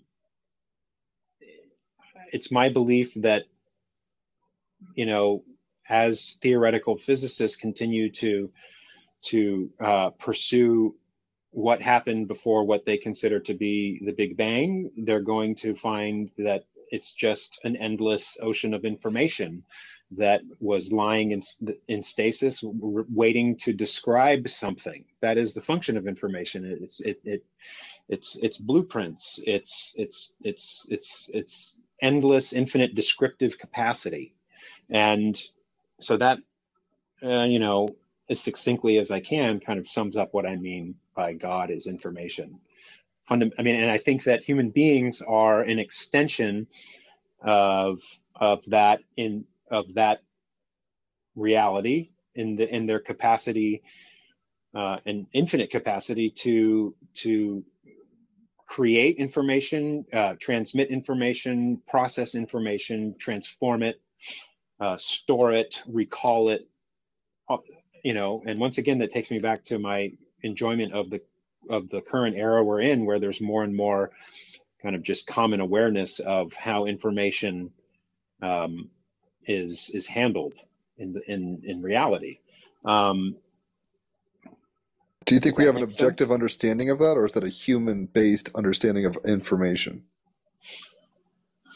uh, I, I mean, obviously, we have an understanding of kind of what we perceive it to be, but like, you know, is there an infrared band width of truth that we just aren't capable of cracking? No, I think that we are. I don't know that most people. I think are. Um, I think that there are powers uh, and interests in the material realm that uh, use that very fact to um, to misguide and, and or to just misdirect most people with information. I mean, everyone's processing and everyone is contributing to the flow and to the constant mutation and transference of information. There are there are magicians and shamans and and and adepts who are doing it very consciously, and then there's everyone else who are doing it unconsciously or only to you know much lesser degrees of consciousness or awareness. But it's everyone is participating all the time, forever, and always have. Um, and this is this is why synchronicities ri- uh, rise up into our awareness i think because you know people without realizing it are contributing to the these uh, um, of laws of, of, of attraction that that pull together events and individuals uh, and objects into alignment that one of us any individual person may encounter or stumble upon and perceive as a very meaningful but also very personal synchronicity. And that's also why i'm interested in in that distinction between kind of macro and micro synchronicities because highly personal synchronicities are ones that are very difficult to share that experience uh, you But know the pearls the- to swine scenario, it's the worst. Yeah. When you're like, yo, I saw this shit, and everyone's like, that has no value in my system. I'm sorry. Exactly. And then they and then that person who just dismissed you has their own and is suddenly in the same position. Although I would say with things like numerology that luckily some people get into, we may Yes. actually be able to start developing like common languages or reference points. Like for example, uh, one very dear friend of ours, let's say in our also, let's, how should I say, spiritual, uh, in the best sense, pirate group, uh, locally, where we just do events and uh, I do the channelings and we have, you know, different workshops and different devices like frequency healing tech. Anyhow, uh, one of our, let's say, one of the founders actually died, uh, and, uh, you know, whole backstory and so on. But anyhow, then some people were getting connections through him or information in a sense from him, you know, whatever this means exactly, right? We can speculate, but like distinct individuals having this recognition. And uh, one of the ways one can then easily talk about it, for example, is through numbers. So, for example, Mhm. in his case, he was uh, tightly associated with 777. And, um, I w- wanted to go to a demonstration actually in the inner city. And as always in the inner city, I walk the wrong way, even though GPS is open and, you know, whatever. I just go wherever, right? And with my mm-hmm. headphones in. And then I suddenly look up and there's a guy and apparently he really wants to talk to me and he already looks interesting. And we're right in front of a super nice, stylish, like white Land Rover or something that says Vienna, in this case a W, but with Vienna it would actually be V, which would be his complete signature, and then 777. And the first Right. thing this guy says is like, Oh, do you know the place where you can read about all of this? And I guess he said that because I was dressed all colorful and so on, you know. Um, Mhm. And I was like, yeah, I think I know the place. And we just talked for a bit. He dropped some crazy Harry Potter references I didn't catch completely, but enough, Yeah. you know, to jive with Yeah. it. So I basically just, you know, obviously met a magician right in front of that symbol. So it's, it's in a sense personal, but through the numbers, it can be, I guess, easier to relay. And, uh, but at the same time, it's so relevant what you mentioned that everyone considers this. But I think the more one is on that journey, the more compassionate and open one becomes to more and more obscure interpretational lines of reasonings. Like many Very of well those re- research subjects that I'm into, I could never have gotten into if I wouldn't have built that capacity, which, you know, like kind of starts from both understanding, let's say, you know, a left wing and the right wing ideology, or to both Mhm. understand the ideas of capitalism, communism, and technocracy and communitarianism, or whatever. That's where it starts. And eventually it goes up to, oh, you see aliens. Oh, you see this strange sliver of a light because of whatever. But when one realizes how individually that journey is and that we are living within our own belief systems and one can account for that, then it's Yeah. much easier to be able to jive with someone, even if I don't have the same references, because I know I just have to assume it to understand, you know, what's, what's happening, right? Absolutely. Yeah, that's very well put. And I think it's true. I mean, there. I mean, for some people, uh, I, I've I've encountered uh, a lot of, for in terms of the the numbers being a common reference point. Some people really resonate with that idea, and others don't. Um, I've I've I've uh, a good friend of uh, of mine, and I think I'm, I'm not sure if you guys have spoken directly with him or not, but you guys may be familiar with Znor. Um, Oh yeah, I'm trying to get him on here. He's in Japan. What up, Zoro? yeah, Shout yeah. out. Um, and I love the guy to death. And I think, but we, one of our disagreements, or I don't, I wouldn't, I wouldn't call it a disagreement. Actually, it's just I like. Perspective differences. Yeah. Well, I mean, yeah, perhaps I- maybe it's not even even that, but what you know, we were talking about, or I was asking about, you know, what what comes first, numbers or words, or what came first, numbers or words? And he's like, words, definitely. And I was like, okay, but you just counted. I mean, it, the question itself, what comes first? The word first refers to counting. You know, you're putting something in an order. So, you know, there is there is no distinction ultimately. Like, um, as soon as something comes, it's it's it's been ordered, right? So, I mean, there's a, such a thing. I mean, the word first is a you know an ordinal term versus uh, the cardinal numbers. There's cardinal numbers and ordinal numbers, and cardinal numbers are just one, two, three, four, and and they're uh, you know representing a quantity. Ordinal numbers are first, second, third, and fourth, representing a, a sequence. Teleology or something. Yeah. Right, a sequence basically. And so it was a trick question. And and I'm like, so what came first? Words or numbers? And and uh, both is the answer.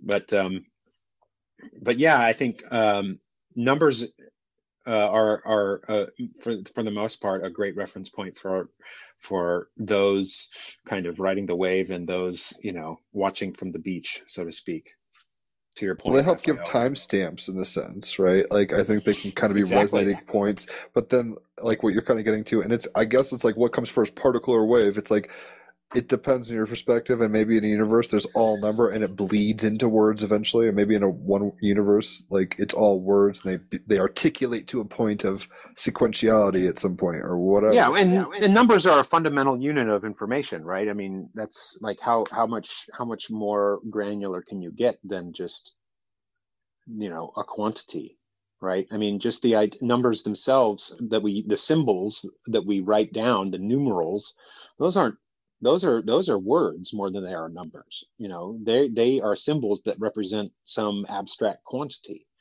that that doesn't exist. There's no such thing as a as a as a as a limited quantity. You know that's again that's discernment. We're separating the one into the many right? Well, I was gonna say that's. Oh, go ahead, go ahead. no no go ahead please Well, Raphael's always saying this, and like it's hard to phenomenologically grok it. Like it, when the penny drops, it hits, and it's like you don't have to shout it out to the world. You you smile at those who get it. You have the Buddha smile, whatever. Um, well, it seems like I'm imagining a circle of the totality that all it, all that is, and all that ever will be, and all that can't, you know, whatever the one circle. We'll just say, and then within that circle is ima- you know, imagine black and white or whatever.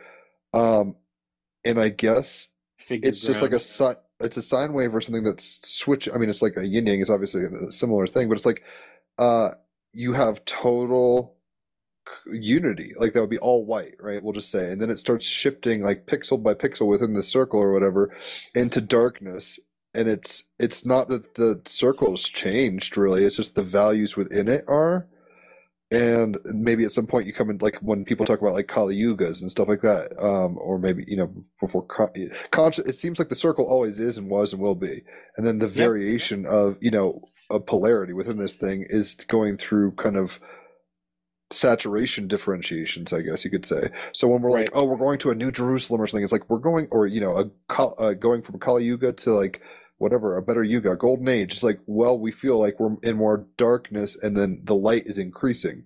And then when you in these golden ages when it shifts out of that or whatever it's like the darkness. You see what i'm saying? So it's like the information it, it, it's always there and then it's a matter It's of always there. awareness of it.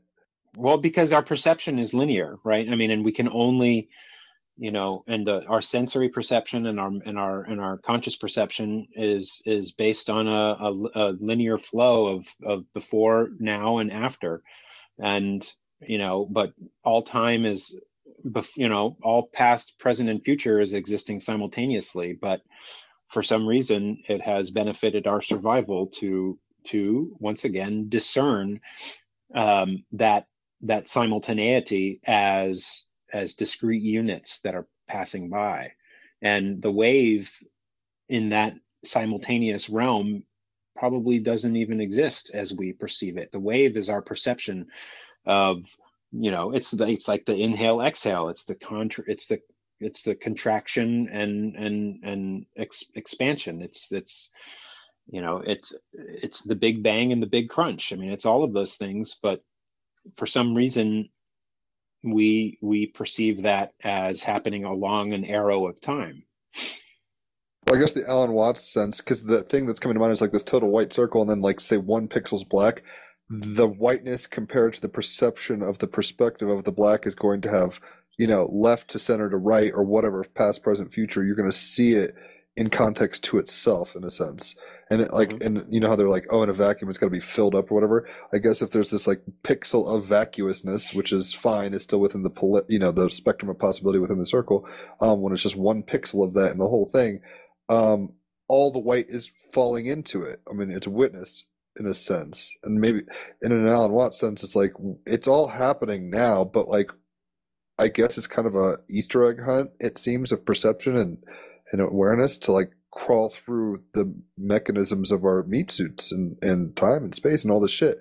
Like it's more entertaining, and I guess in a sense of in a way, kind of like I guess you could have you know all the keys on the keyboard play at once, but like we find that a lot less entertaining, I guess, uh, than you know melodies over time or whatever. yeah well it also like i said hu- hu- human beings are this extension of of god as information right and i think that it benefits i think that if there is any i think that i mean if there is any goal that The the cosmic- transcendental object at the end of the- the- time kind of thing. If there's any, well, if there's any cosmic goal at play here, it is the dispersal and expansion and const and and and rebirth and reuse and and uh, of information itself. And human beings have shown throughout history that they are.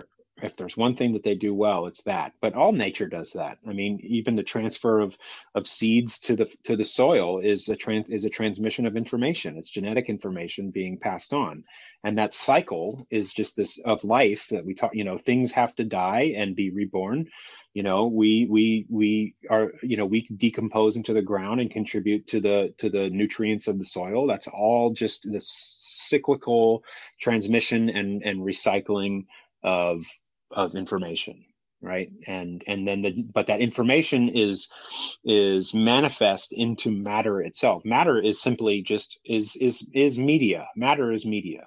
It's a storage of information. And that's that's that that's even a more concise way of, of describing what i mean by god is information. I mean information is is the underpinning material but it's not even it's it's an immaterial uh, um, thing that that gloms itself on you know matter comes into being by information describing it.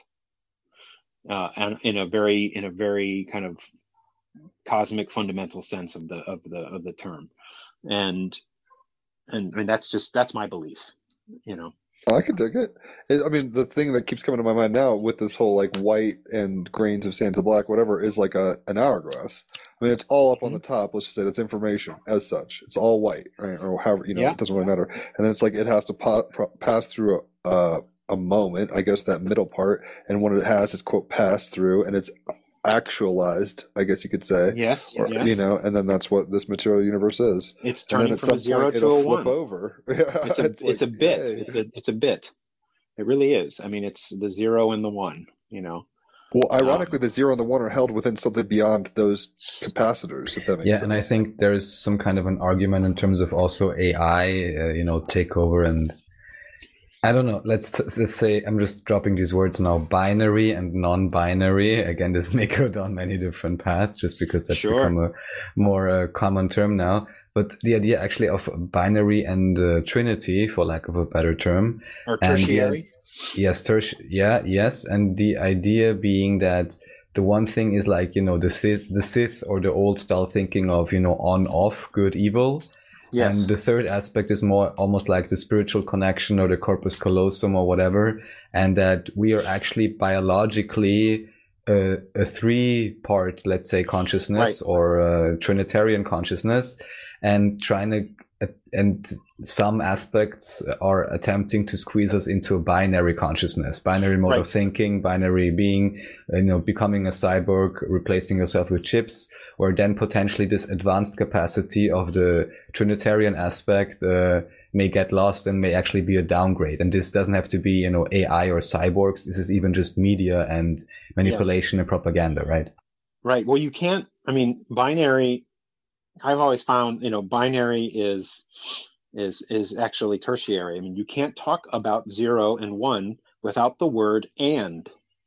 That you need Correct. that third element. You need that third element to just to even be able to express the concept of zero and one. You can't, you know, zero one, or they have a relationship that's outside Yes, of and- their and it's- it's individuality. it's that binding agent that the, that we that for for linguistically we use the word and you know but but uh, it's a binding that third binding agent that once again also discerns between the two is is again is is in my opinion more fundamental than those two those two individual elements right so to your point of the the the tertiary reality and yeah i mean that's that's right in keeping with you know my my operating system for sure The Well, it in seems- between. Oh, go ahead, Raphael. Yeah, the in between. I mean, that's what I was saying. It's like on the top of the hourglass, it's like you know full. On the bottom, it's empty, and then there's the process therein. But to be able to witness either is the and. and and like you're to to to carry on your hourglass metaphor it's that moment that momentary point in between where the sand is passing that actualizes either side Exactly. And that's Yeah. maybe what 3D reality is. It's just like kind of in between modality where it's like everything that is will become something else and it's just this Ouroboros kind of forever thing. I'm okay with that. Um, I mean, it seems like the mystics, I, I forget where I read it, but it's like, you know, the mystic knows one plus one is three always, is kind of what we're Mhm. saying, where it's just like Mhm. there is no, there's duality is like a phase to go through to from the unity to the trinary. Like it, it's an, it's just a, a point of discretion, a pol- polarization. I mean, obviously, you need poles and spectrum to like kind of explain. It seems, um, and it's so Well, obvious. let me just say that beautiful and weird. the, It's just funny. the idea of the over dramatization is is the issue of third density you know because having polarity is great you need it for creation and experience but you know then labeling half of it as unde- completely undesirable not understanding the mechanics and so on that's what creates the issue and uh, yeah and again human design is the science of individuation the third density is the density of separation but again seen from a higher perspective this is actually a type of discernment because i would still contend especially with the binary way of thinking that most or many many still are kept actually in a second chakra bandwidth which is closer let's say to uh, animal or herd uh, mentality from the lower level. And there the actual point would first be to really develop an individuality which would be a solar plexus third density aspect. But to actually really develop that individuate yourself truly uh, from a collective or something and then again on the fourth density heart level conjunction again rejoin with everything. And often we talk about the you know the rejoining process and the unification process but it really seems for many the individuation process is is simply a prerequisite. And uh, there may also be still something left to do there because if that had already happened we wouldn't have these oversimplifications of mass movements and cultures and so on if you can catch my drift I catch it. I acquire your drift. To quote Frank Well, it's funny. nice. It's funny because even what you're talking about earlier with like the epiphanies that you had and you didn't know how to like process them, that is the process of individuation. I mean, that you were separating in a sense and, you know, and it, uh, to not have value on it. It's like it was good. It was appropriate for your dynamic in that moment through the hourglass Yeah. to operate that way.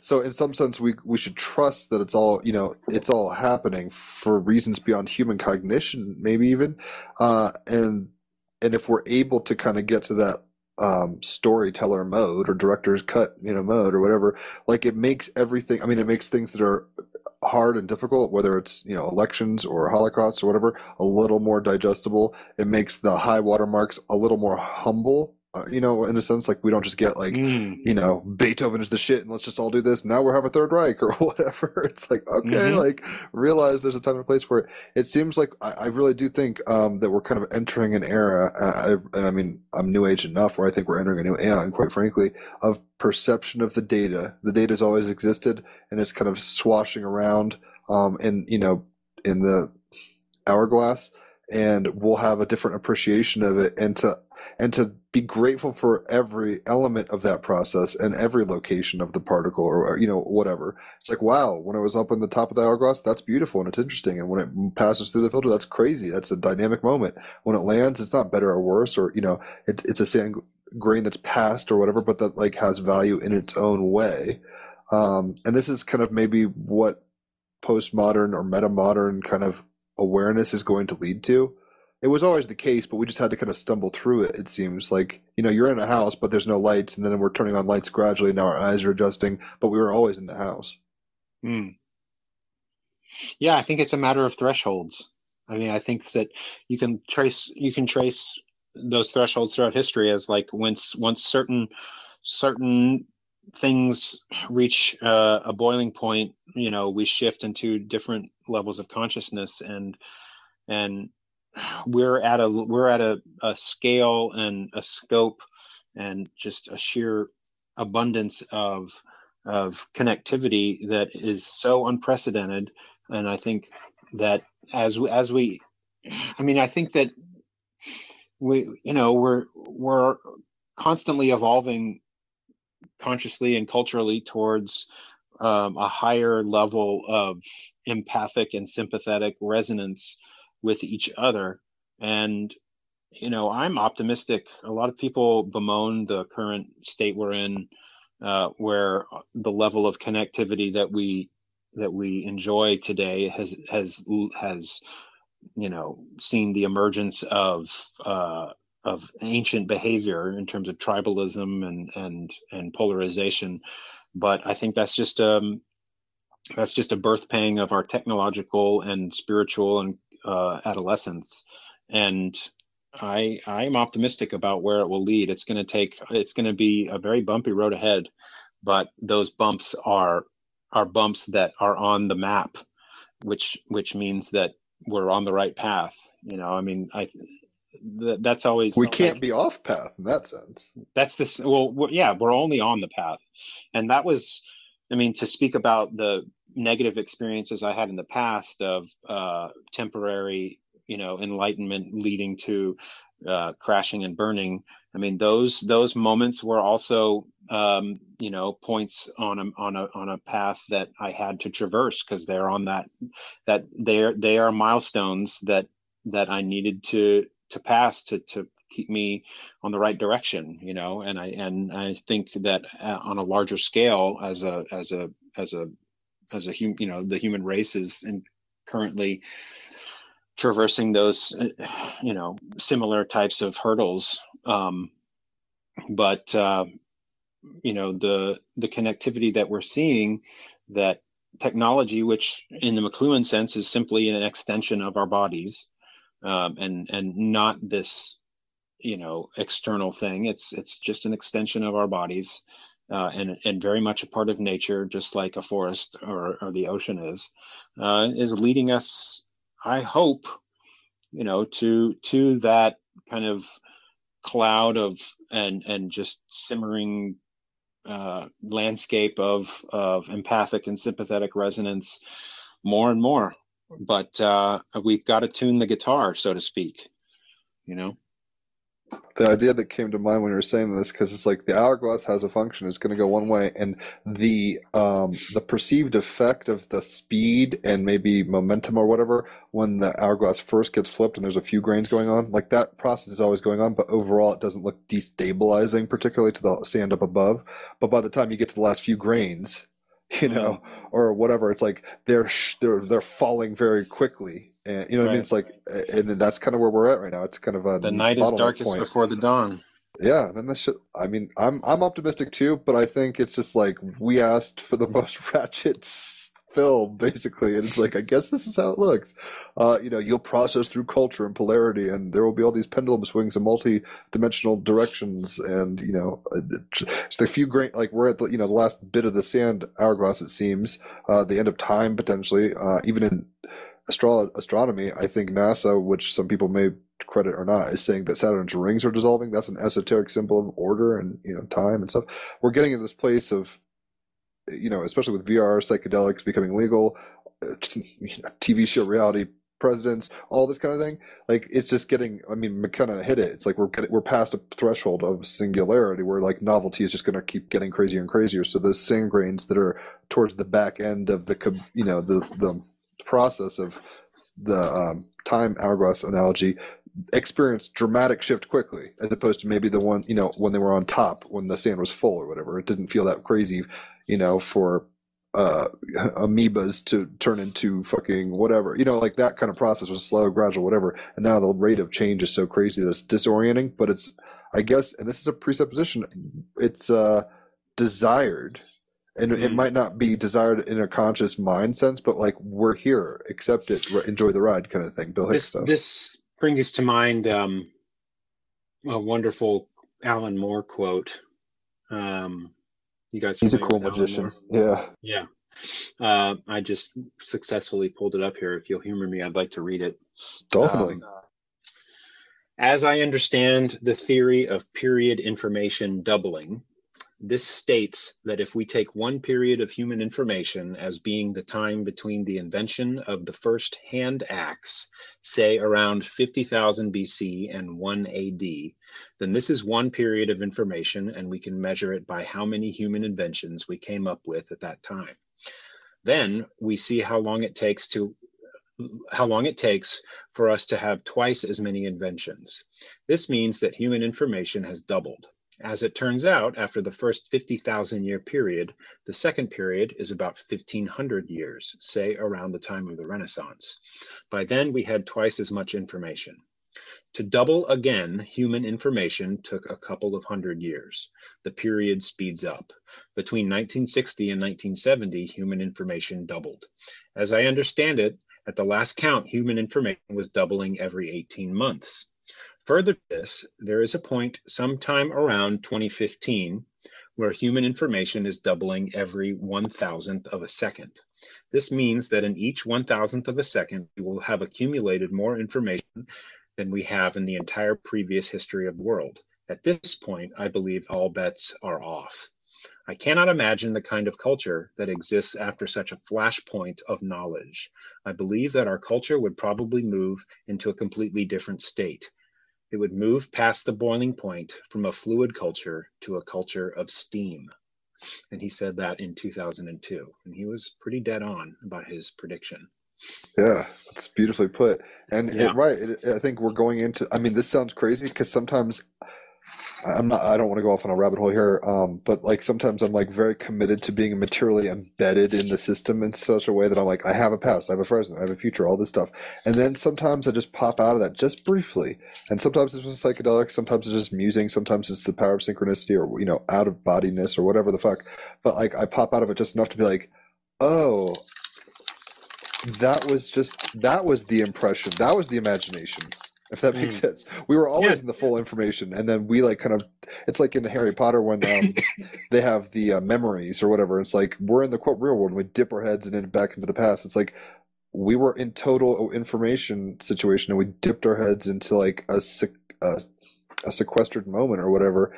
And it's very you know it's an illusion albeit persistent in that sense in einstein sense but it's like I think that's going to start popping more and more. I think basically like where people used to maybe have like daydreams occasionally or whatever and find art as like expression and like ecstatic or you know making love or drugs or whatever as like moments and then like I'm back in my hard line hardwire meat suit shit. I think it's going to be flipping the other way where it's like you we're going to basically be like kind of disassociating collectively and getting more and more kind of schizophrenic. It's really well actually articulated in a, um, a movie called La Congress. I don't know if you've seen that, but it's like kind of a psychedelic cartoon apocalypse where it's just like identity ceases to mean what it used to.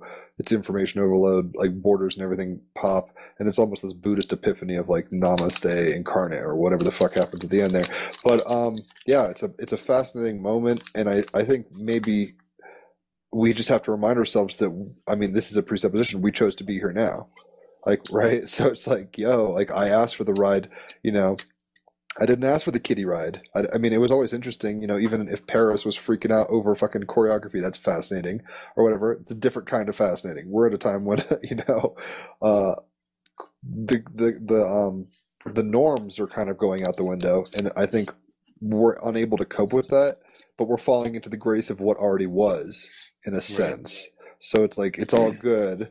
Um, we can thrash about and have our own apocalypse, and it's gonna look weird like Lieutenant Dan and you know Saving Pri- or no, I mean uh, uh, Forrest Gump, where it's just like ah, I had a destiny and I, I had all these expectations and I was holding on to this, that, and the other, and he got he's got to kind of let it out like a tantrum. But when he does, he comes on the other side of that to this peace, and it's just like, well, it is what it is. And, you know, like we just gotta kind of like get the rabid animal out of us, um, accept it, and then punctuate essentially to like what steam consciousness, like he was saying, like we're, we're going to be different than we have been before, but it was always there anyway, in a sense, in our imaginations or something. And now we're going to fall into an imaginal place, I think, where, like he said, all bets are off.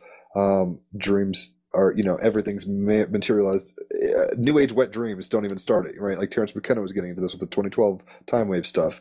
Um, I think it's the end of time as we know it because the hourglass is flipping and we're the last grains of sand at a certain moment and it's going to flip and it's going to be a, a totally different kind of inundation of information uh, being on that other side of it. Anyway um i guess we can start wrapping it up. Is there anything that you wanted to touch on that we didn't or is there anything you you know th- like that kind of stuff No, we covered plenty. That was great. Word. Thank you. yeah, no, I Thank you enjoy. You are one of my favorite people. Uh, I, we've very minimally had contact. Like I said, we met up in Boise. We walked through a labyrinth together. That's kind of a an initiation of sorts. Um, but yeah, anytime I kind of come into contact with what you do, it's always both fascinating and interest. I mean, interesting, but like cool. Like you're an Thanks, Aquarius, man. so it's like no, totally. Like I love that you're doing your own thing. Um, you've always done your own thing. It seems. Keep doing your own thing. Just trust the process.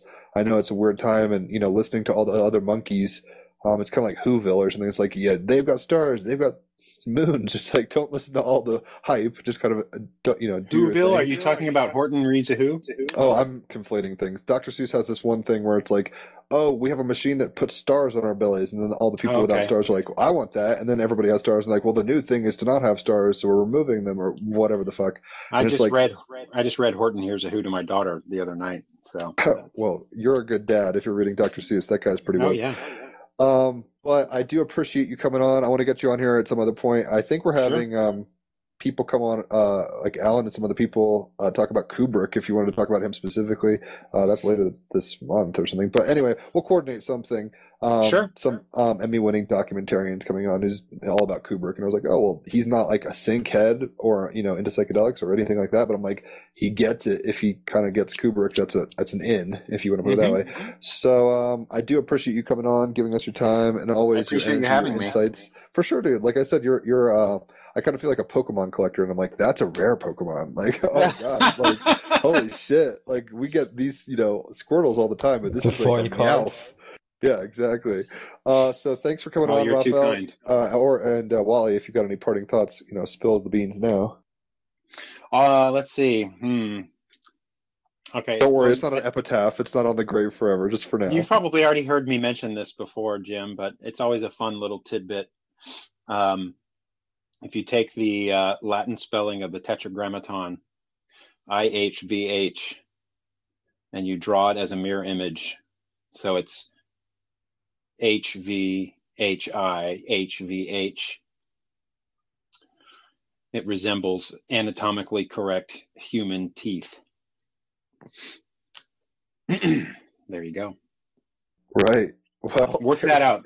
There's one for the pipe kids. Put that in Yeah. there. No, it's that. it's it's really it's really significant because the whole uh, Cadmean myth of the birth of the the myth behind the birth of the alphabet is that it came from dragon's teeth.